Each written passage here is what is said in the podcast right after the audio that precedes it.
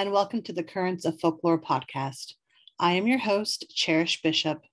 Today, I am speaking with folklorist and scholar Jim Leary. Thanks for tuning in. Welcome, Jim. Thank you so much for joining me today. I'm really glad that we could have this chance to meet and, and to, to talk. And would you please um, introduce yourself for our listeners?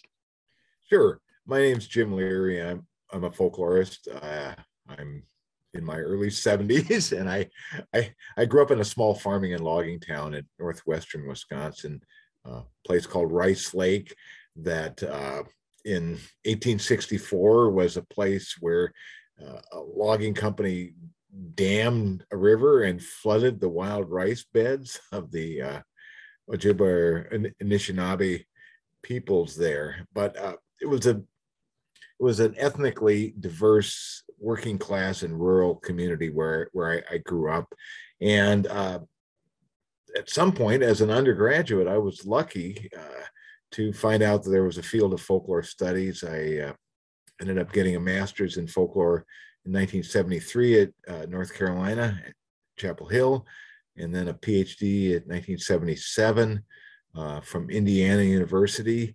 Um, in the, the 70s and 80s and into the early 90s, uh, I did a lot of contract work as a public folklorist, but also teaching at University of Kentucky and University of Wisconsin. And eventually I became a faculty member at University of Wisconsin Madison, um, where I directed the folklore program for a while and also co-founded the Center for the Study of Upper Midwestern Cultures. I'm still working with that center. Uh, I retired from the faculty in 2015 and work on a lot of projects uh, in addition to reading novels and sleeping in now and then. That sounds great.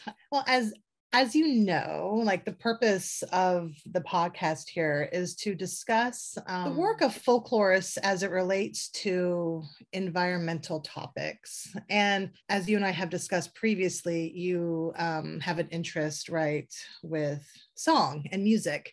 And so we had talked about different pieces that would fit this, this theme. And as we kind of had talked and researched a little bit about this, you had brought up this this concept of what it means to truly be American, and I was wondering if you could give us some insight into this and where this thought comes from. In fall 1973, my first semester at Indiana University in folklore, I, I took a great course from Henry Glassie called American Folk Style, and one of the the readings uh, was from a cultural geographer, Wilbur Zelinsky, who had looked systematically at different um, assessments of what constituted the American character and um, discerned four basic uh, ki- kinds of tropes or characteristics. One was excessive individualism, another one was mobility, both in geographic and social mobility uh, terms. Also, a, a, view of the world as mechanical that you could uh, fix and adjust and uh, control uh, the, the natural world. And then there was also this uh, sense of being the chosen people, American exceptionalism, you know, morally superior and superior in every way. And, um, you know, if one looks at in many ways the uh, prevailing messages of at, le- at, least historically of uh, governmental and, educational and media uh, these these kinds of institutions that maybe constitute our super culture uh, they often inculcated uh, a sense uh, that you know this is what it was to be an american to be individualistic to be mobile to be able to move around you know to to fix things and uh, control things uh, dominate the natural world and uh, you know consider oneself uh, superior and in all exceptional in all sorts of ways. And I think that um, well,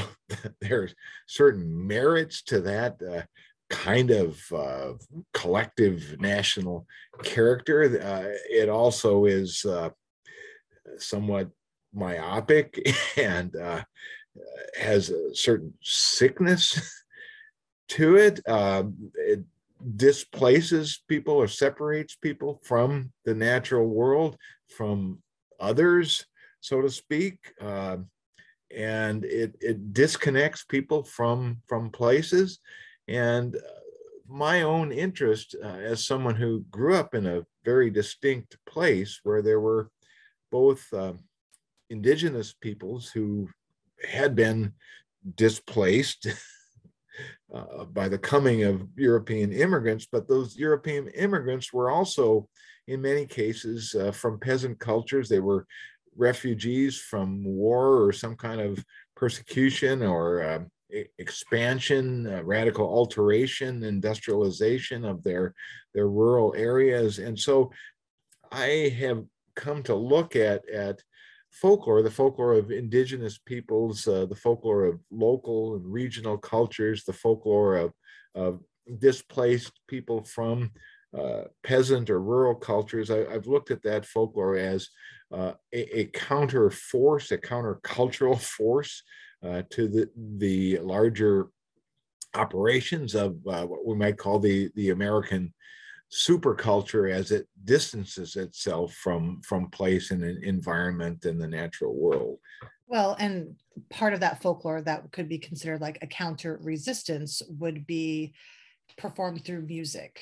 And that's kind of what, what we are here to discuss today right? Um and as we know right that folklore has definitely been used as a weapon of the weak, right? As a way to kind of push back or fight back or let their sentiments be known. And you have chosen a few um, pieces that we're going to listen to throughout this episode. And I, I'm really excited to just hear your thoughts on them and you know your analysis of how each piece is representative of this familiar connection to land and to self. I think we were going to start with Skibbereen, if, if I'm correct. Yes. So my prevailing interest uh, as a folklorist has has been in um, in narratives and also in songs and and tunes. And in particular, in, in recent years, I, I've worked a lot on on songs, and and they've always had kind of a powerful meaning for me and of course for a lot of other people and in in looking at my own experience in relation to um, to the environment and and place and songs one song that is particularly powerful is one called skibbereen it's a it's an irish song uh, actually from an irish american perspective uh, that reflects on the disruption of the famine period of the late 1840s and early 1850s in Ireland. Uh, this was a time when my uh, ancestors on all sides, uh, my mother's side, my dad's side, uh, were uprooted from, from Ireland, uh, came over to America. I've looked at census records, they were all illiterate laborers. Uh, men were construction workers, the women were seamstresses and and maids uh, and so forth, and they they kind of made their way. But the Learys came from South Cork, from a village called Skibbereen, that was uh, one of the worst affected by by the famine, a place of misery. And this song Skibbereen is from the point of view uh, of a young Irish American who asks his father, uh, you know, Father, I've often heard you talk of Erin's land. It seemed to be a lovely place, so rich and rare the soil. It seemed to be a paradise in which a prince might dwell. Why did you abandon it? The reason to me tell. And of course, then the father uh, recounts a series of, of terrible things. The you know the English controlling the land, uh, making people tenants. Uh, there's a famine. They're forced out of their places. They try to resist. Uh, they're they're killed or uh, you know, driven into exile, and those are the reasons why uh, the father left old Skibbereen. and you know, this is a, it's a powerful story, really, of uh, the displacement of immigrants. And there was an Irish poet and uh, essayist named George Russell uh, who wrote under the pen name A.E. Uh, and he said, we, we hold Ireland in our, our hearts. And I think that displaced people hold the places from which they came in their hearts.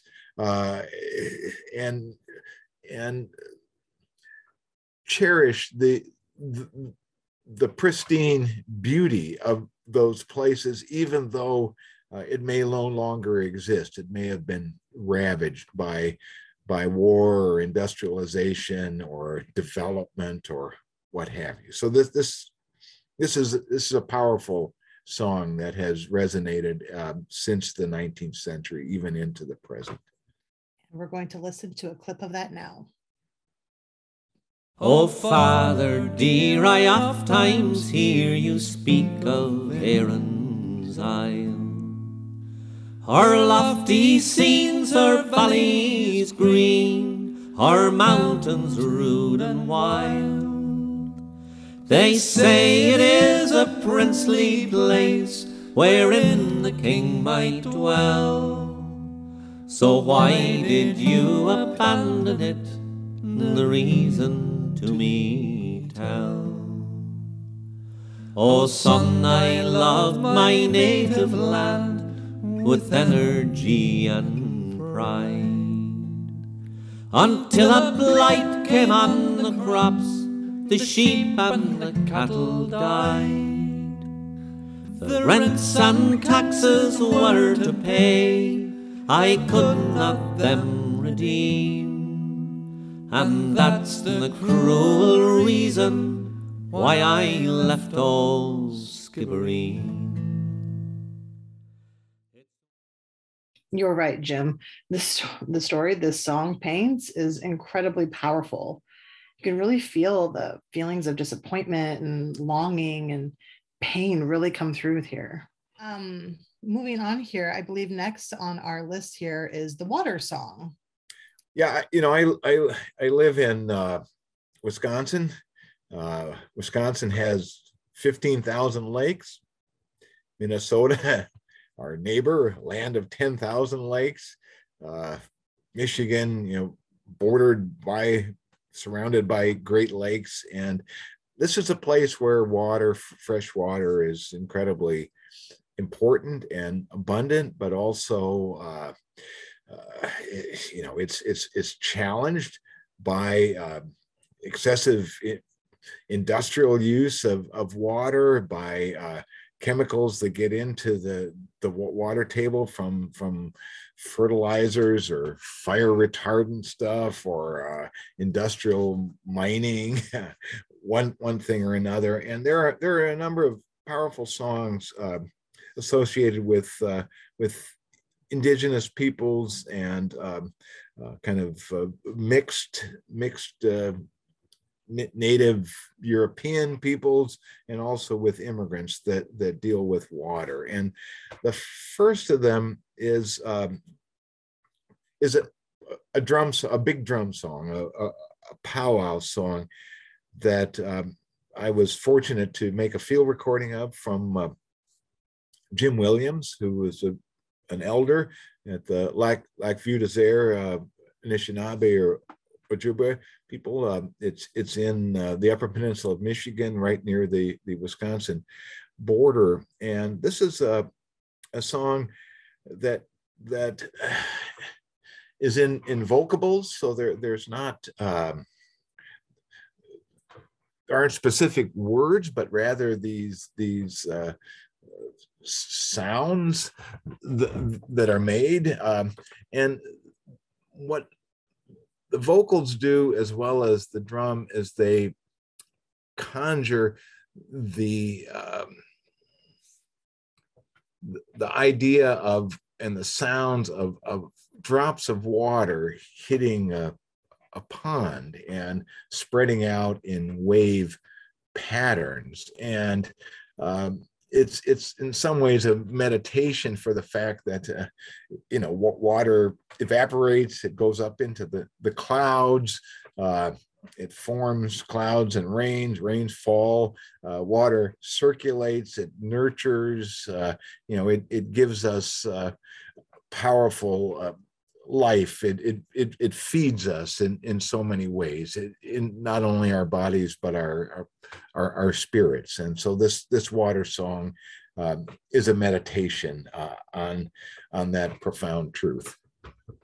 And we'll listen to a clip of that now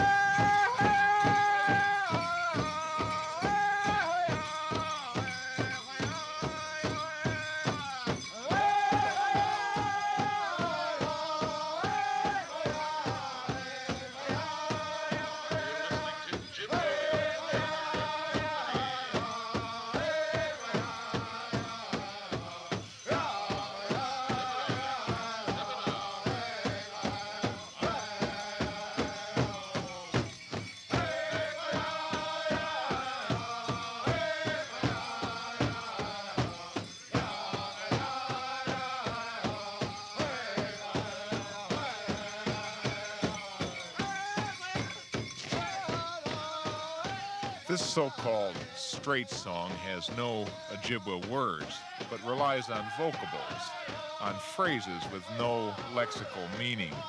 Yet the song has a deep meaning. At a break in the powwow, I joined Jim Williams at his family's encampment to ask about the song he performed with the Lac Vieux Desert singers. That, that's straight song. There's no words in there. But the meaning that was behind there, it talked about the water. You ever watch, you know, you look at a pool of water and it's really calm. Okay. All of a sudden, maybe a little drop of water will come down and hit that, it'll splatter, and you see them little waves coming. That's what that song was in that. And the way we were singing that song, it sound you could feel them waves going. That, that's one of those examples of it. See, we know it, it wasn't in there, but but I know what it meant because of you know, all I have to do is say, let's sing that water song. I know what they're singing about.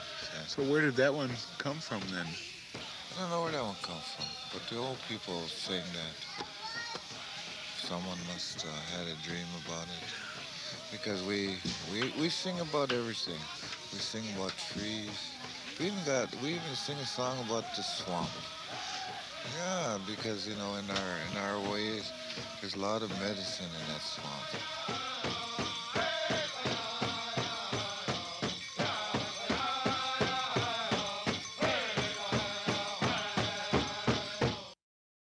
Thank you, Jim. I'm I'm actually curious, right? Especially as we have seen a change in the climate and the the rising sea levels. You know, as we know, like while water is a beautiful, reflective, meditative concept, it's also can be powerful and destructive. Have you um, seen or heard right of of any pieces that that attest to this right? Especially as like you know the water is rising the water is coming right? There's there's land loss you know it's you know affecting coastal communities. I'm curious as to the opposite right of, of, of what this piece is discussing? Yeah that's that's a great question. And the ones i, I chose uh, don't have that element but um, there are shifts in, in water tables here in the uh, kind of the western great lakes region where the the big lakes uh, the, the, levels rise and fall. And the same thing with some of the the smaller lakes and and we have had flooding in in recent years that have sometimes wiped out homes. Um, some of those i don't feel too bad about because they were built in you know they're new homes that are built in places that where they ought not to be built, and they were built as a result of, um, in many cases, you know, swamp drainage and, in, you know, in, in increasing the the flow of water when you get deluges. But but certainly in um, other parts of of the United States and obviously other parts of the world. Uh, coastal areas, areas along immense rivers like the Mississippi, for example, there, there are many uh, there are many songs that that have to do with uh, with with with flooding and uh, disastrous elements of that, and of course there are also uh, traditional con- concepts uh, uh, that that have to do with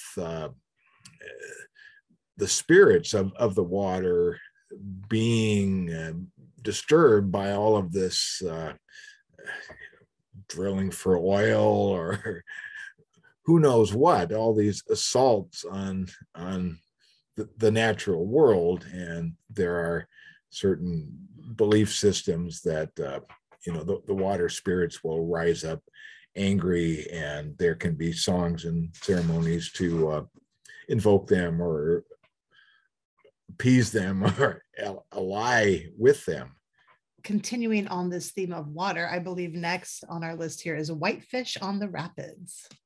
Yeah, Whitefish on the Rapids is is a very intricate uh, and rapid fiddle tune that uh, that came out of the, uh, the interrelationship between uh, French trappers and fur traders and eventually lumber camp workers and those of indigenous peoples, uh, particularly um, Odawa and Ojibwe, uh, Anishinaabe and Menominee peoples.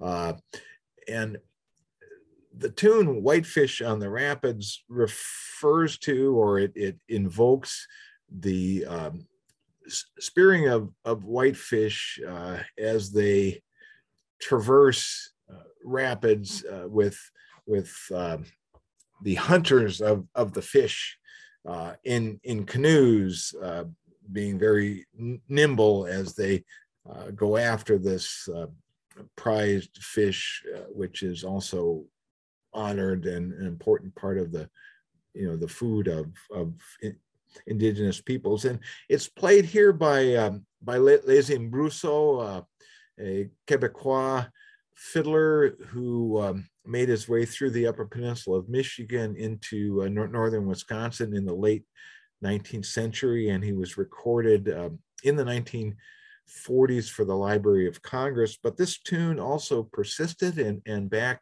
uh, in the late 1980s, early 1990s, I worked with a, the filmmaker Michael Loukinen on a, on a great film called Medicine Fiddle that's available uh, nowadays through uh, the Folkstreams website. And there was a uh, wonderful fiddler, Coleman Trudeau, who also played played this this tune, White Whitefish on the Rapids, uh, and it's it's it's it's a dazzling piece. Well, let's listen to a clip of that now.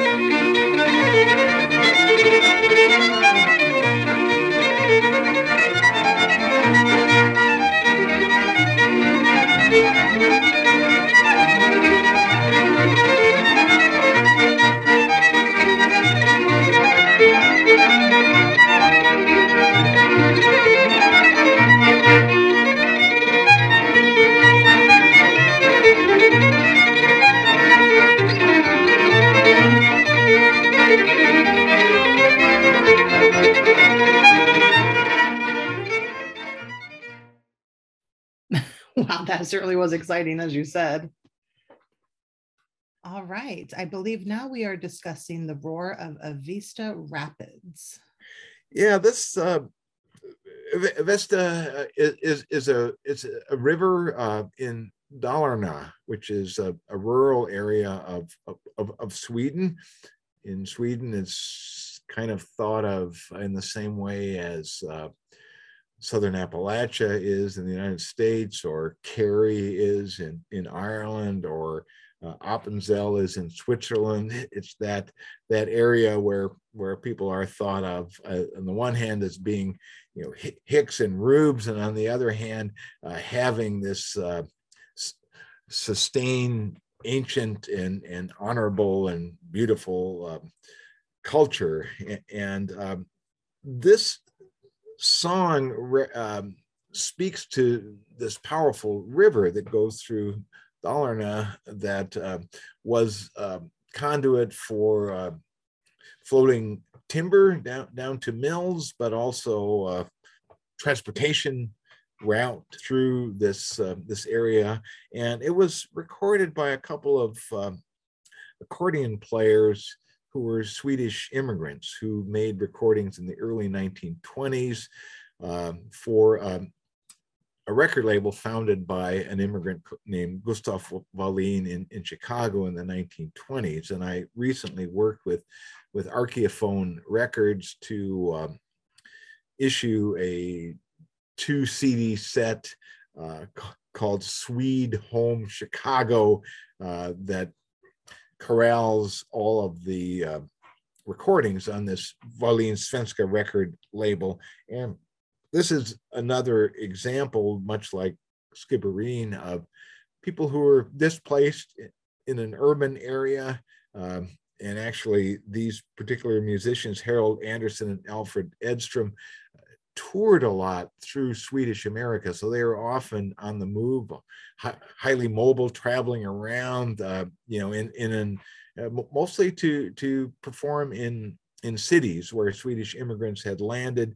And yet this song evokes uh, a beautiful and powerful river in a, a quintessential rural uh, area of, of, of Sweden, and it's yet another example of of displaced people holding uh, in their hearts uh, the waterways and the locale that they have had to leave. Here is a portion of that.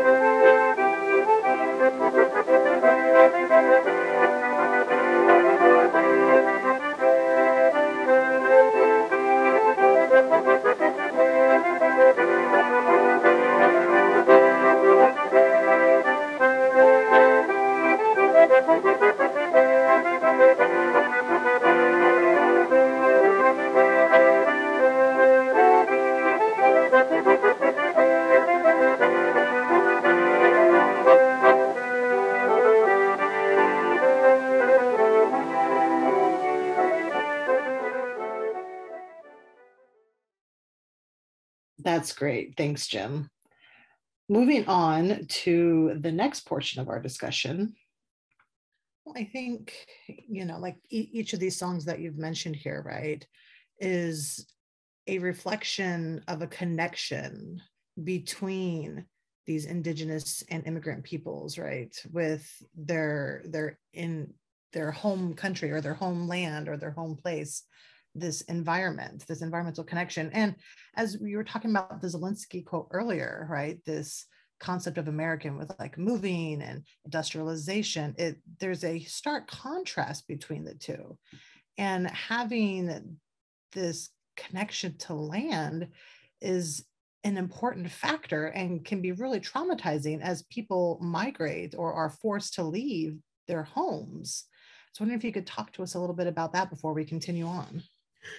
Yeah, that's a very important point, and and uh, one of the common pronouncements or observations uh, from within displaced cultures is that they in seeking homes in the new world you know they came to some place that was somehow f- familiar to them. And so you know in the region where I, I grew up there were norwegians and swedes and some finns and uh, of course there were a lot people of a lot of other backgrounds as well who uh, came there. But of the say the Scandinavian peoples uh, said, okay, they came here because there are pine trees and you have winter and that sort of thing, um, and that kind of observation doesn't hold up uh, in in in a thorough sort of way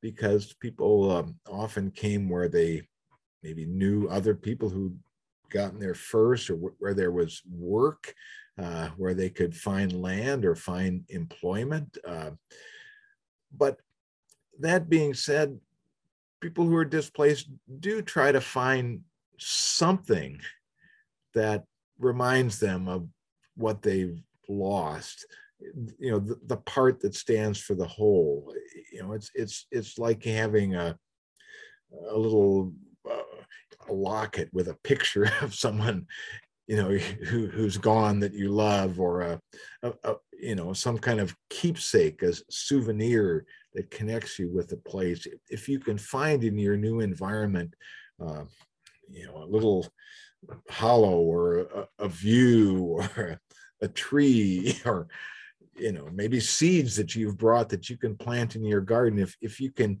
make some kind of uh, connection with the place you've lost, it's it can be good for your your spirit. And so displaced people do seek that out. And sometimes if they can't find it all that successfully, at least they can carry in in their minds and their hearts, you know, some kind of connection through uh, through a song or a tune. Well, I think our our next segment here, we're going to be discussing three immigrant songs right? Having to deal with new Americans in industrial settings. And we had discussed last time this idea of the difficulties that new arrivals to the United States face with having to be forced to work in very barren and just sterile conditions, right? Um, that really is the complete opposite of a rural homeland environment that they are, are coming from. We are first discussing I Must Depart from My Mountain. Yes, uh, Wo meine Berge muss ich shade. And this is uh, this is a recording made by uh, Charles uh, Schonenberger and uh, Frau und Frau Schneckenbühl, who, who I, I I'm not quite certain we've we've fully identified, but uh, but I, th- I think it was a woman named Louisa Schneckenbühl, and they're they're Swiss, they're they're yodelers. Uh, we know that Schonenberger settled in northern New Jersey in the Union City and Weehawken area. He came from from um, the canton of Zurich, uh, from a little uh, a place called Thalwil, and um, he worked in the um, the silk dyeing industry. And he he was a dyer uh, which was considered uh, dirty and dank work. His his job had had to do with um, taking strands of, of, of silk uh, that were uh, on, a, on a lath and uh, kind of um, dragging them back and forth through vats of of dye. And he did that for long hours in this uh, enclosed space. And then um, on the weekends, he would go to a hall where he was a member of a Swiss singing club, and uh, there would be a painted backdrop of pristine Swiss Alps, and he would sing and yodel uh, songs. And so there was this uh, obviously this this separation and, and loss uh, for for economic reasons. Uh, he had, had to immigrate, found work in this industrial, uh, confined, unhealthy environment, and and then maintained the illusion of being a, a Swiss mountain boy, uh, you know, carefree yodeler. But now and then he did sing some some poignant songs. And this one, uh, the lyrics in English, I must depart from my mountain where it is so lovely and beautiful. I can't stay in the homeland anymore. I must go far away. And then he says to his sweetheart, May God protect you, my dear dairy maid. Give me your hand one last time. You won't see me for much longer because I travel to a, a foreign land. Um, and th- this recording was was made by a, a, another small uh, record label um, founded in Monroe, Wisconsin, by a guy named uh, Ferdinand Ingold, uh, and he called the label Hel- Helvetia, which was the old kind of Roman uh, name for what it became Switzerland. And this is another project that I worked on with Archeophone Records. Uh, was called Alpine Dreaming. Uh, and we gathered all of the recordings uh, made for the um, Hel- Helvetia Swiss label in, in, in the 1920s, along with notes and background. And the title Alpine Dreaming really resonates with a lot of the performances on this record, where, where people were, um, in many ways, entering a dream world that connected them with uh, their, their lost homeland uh, because they were now in in America working in in in factories, uh, whether they were cheese factories or silk dyeing factories. It was it was a different environment altogether.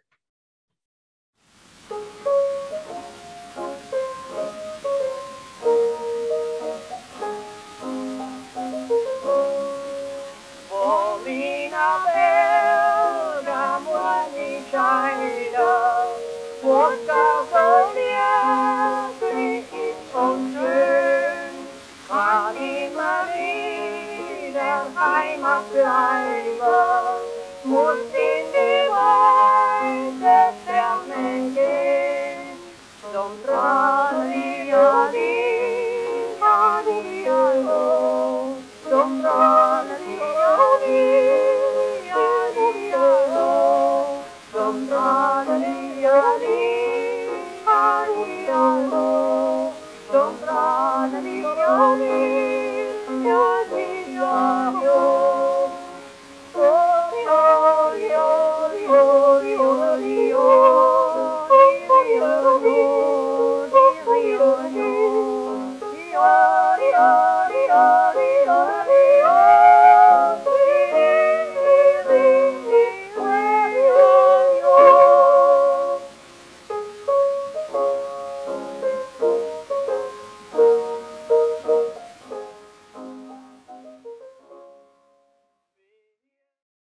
I love a good yodel song.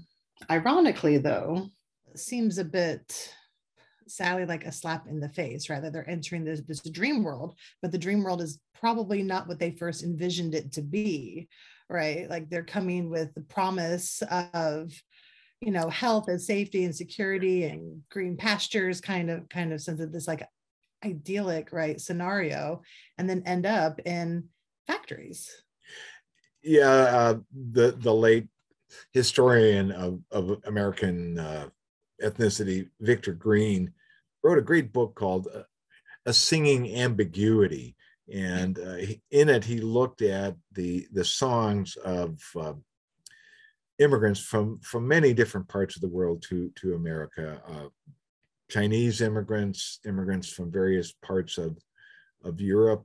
In pretty much every case, people had these uh, ideas of, well, the, the Chinese metaphor was gold mountain.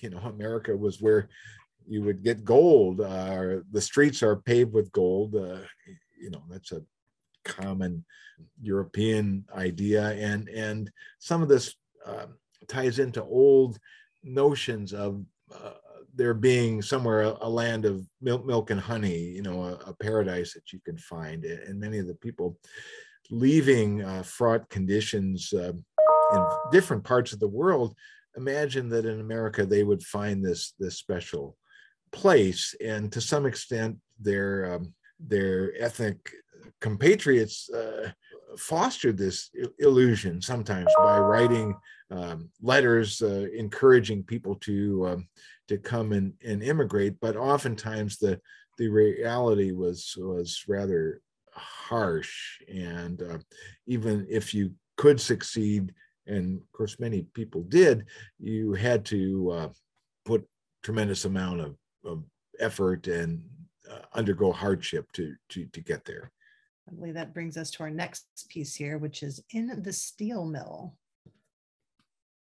Yeah, th- this is a this is a traditional song that uh, has circulated in in many versions among Polish Americans, and a lot of Poles were late 19th, early 20th century immigrants, uh, found work in uh, in in mines, uh, in in steel mills, for example, in in the um, Gary, Indiana, East Chicago area, or in Pitt, Pittsburgh, uh, and this uh, this particular song actually was recorded in in in Posen, Michigan, on the shores of Lake Huron, where Polish people had been able to find a uh, a rural place, but some of them had connections with uh, this industrial work. And uh, the original version of this song was was recorded uh, by Alan Lomax doing fieldwork um, in 1938 in Posen, Michigan. And in 1989, I went back to that community. I was interested to see if there were any uh, folks who were young at the time that Lomax made the recordings in 1938, and uh, I wanted to learn more about them. And I was lucky to find not only uh, the children of some of the, the people who were recorded, but one person who was recorded, a, a guy named Sylvester Rommel, who was the last of several surviving singing brothers, um, who'd also learned songs from their mother. And he had never heard he, he remembered being recorded but he had never heard the recordings. And i came back 51 years later and played him uh, a recording of himself and his brother. And uh, at a certain point he began singing along with his deceased brother and his past self.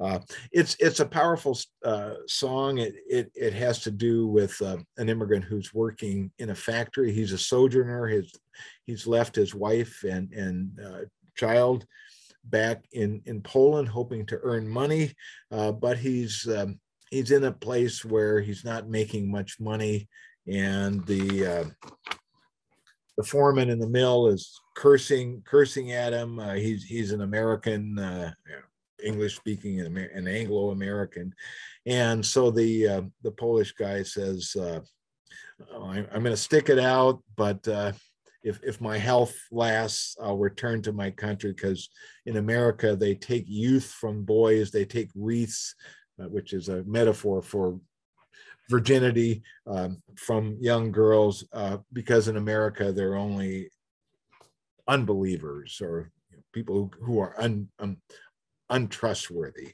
So it's it's a it's definitely one of these songs of uh, of, of disappointment, and it, it does speak to uh, uh, really a, a, pattern of, of immigration uh, and return to the home country that uh, is often ignored in Americans' general conception of, of, of of immigrants, uh, especially from Europe. It's thought that they they came over here and they made their way, but many, uh, you know, many went back because they found things just dreadful here for them.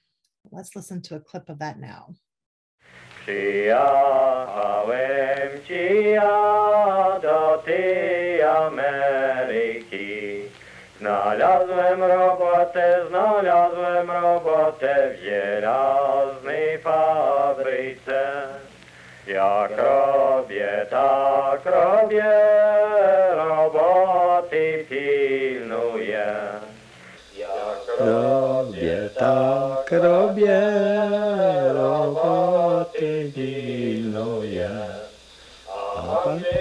demna manglik na demna mieszek ademuje. On gademuje, roboty nie rzuca. Gademuje, roboty nie rzuca. I Pan Bóg da zdrowie, i Pan Bóg da zdrowie, do kraju powrócę. There is something heartwarming and yet heartbreaking at the same time listening to that. Thank you, Jim. That was really interesting. Well, moving on from, you know, immigrants coming in and then returning, a lot of times that's not the case. And I believe this next song, Remember Parents, uh, speaks to that. Yes, in in the uh, in the late 1980s, I was fortunate to, uh, along with my wife Janet Gilmore, we we did a lot of field work for the Chippewa Valley Museum in in Eau Claire, Wisconsin, and there uh, is a significant settlement of of Hmong people in that community, and we were able to work with them, and I in particular worked with with musicians and and singers, and of course the the Hmong people were uh,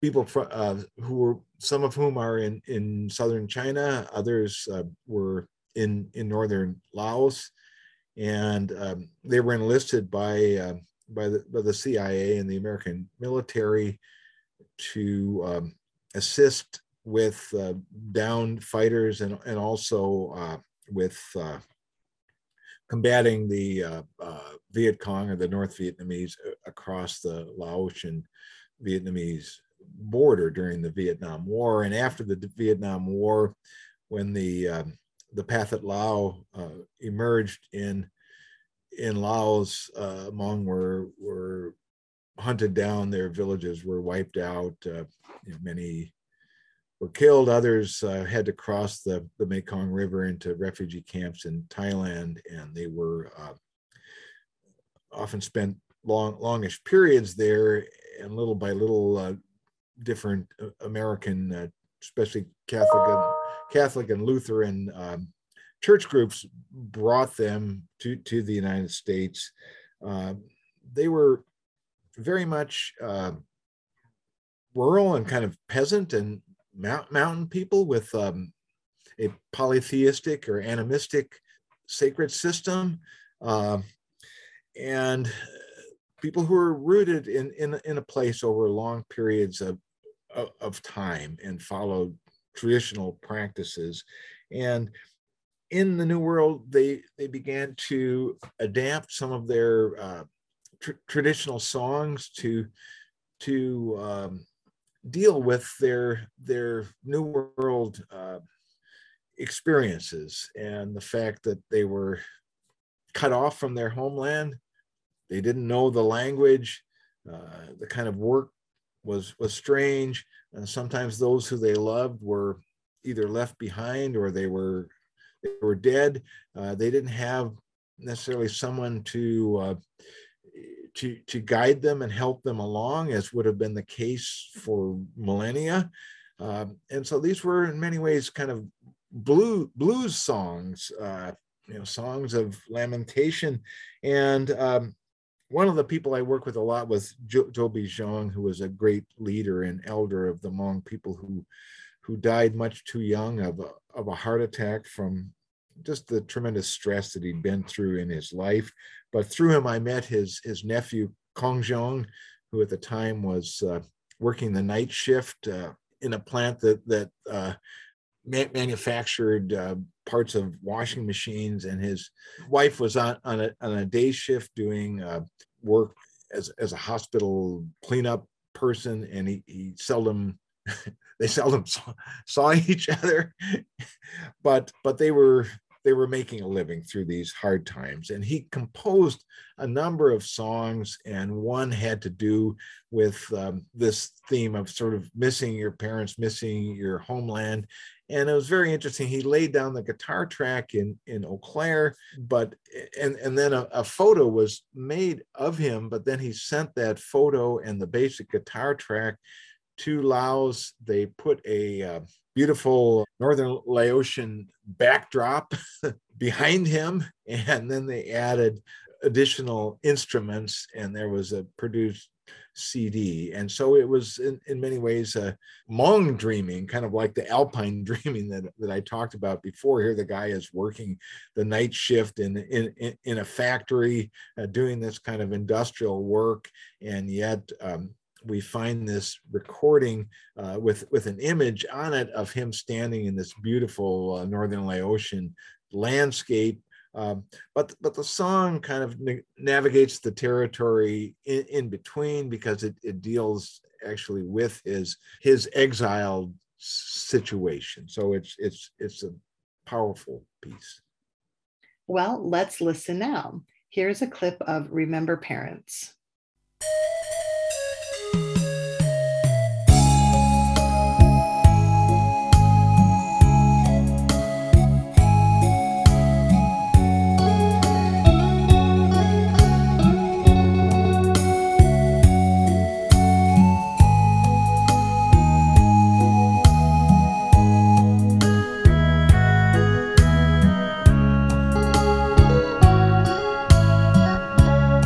không bao sủa bao ni aku là buông gạo cú đồng gà lưu xuống tia gà hai tiếng gà lưu lưu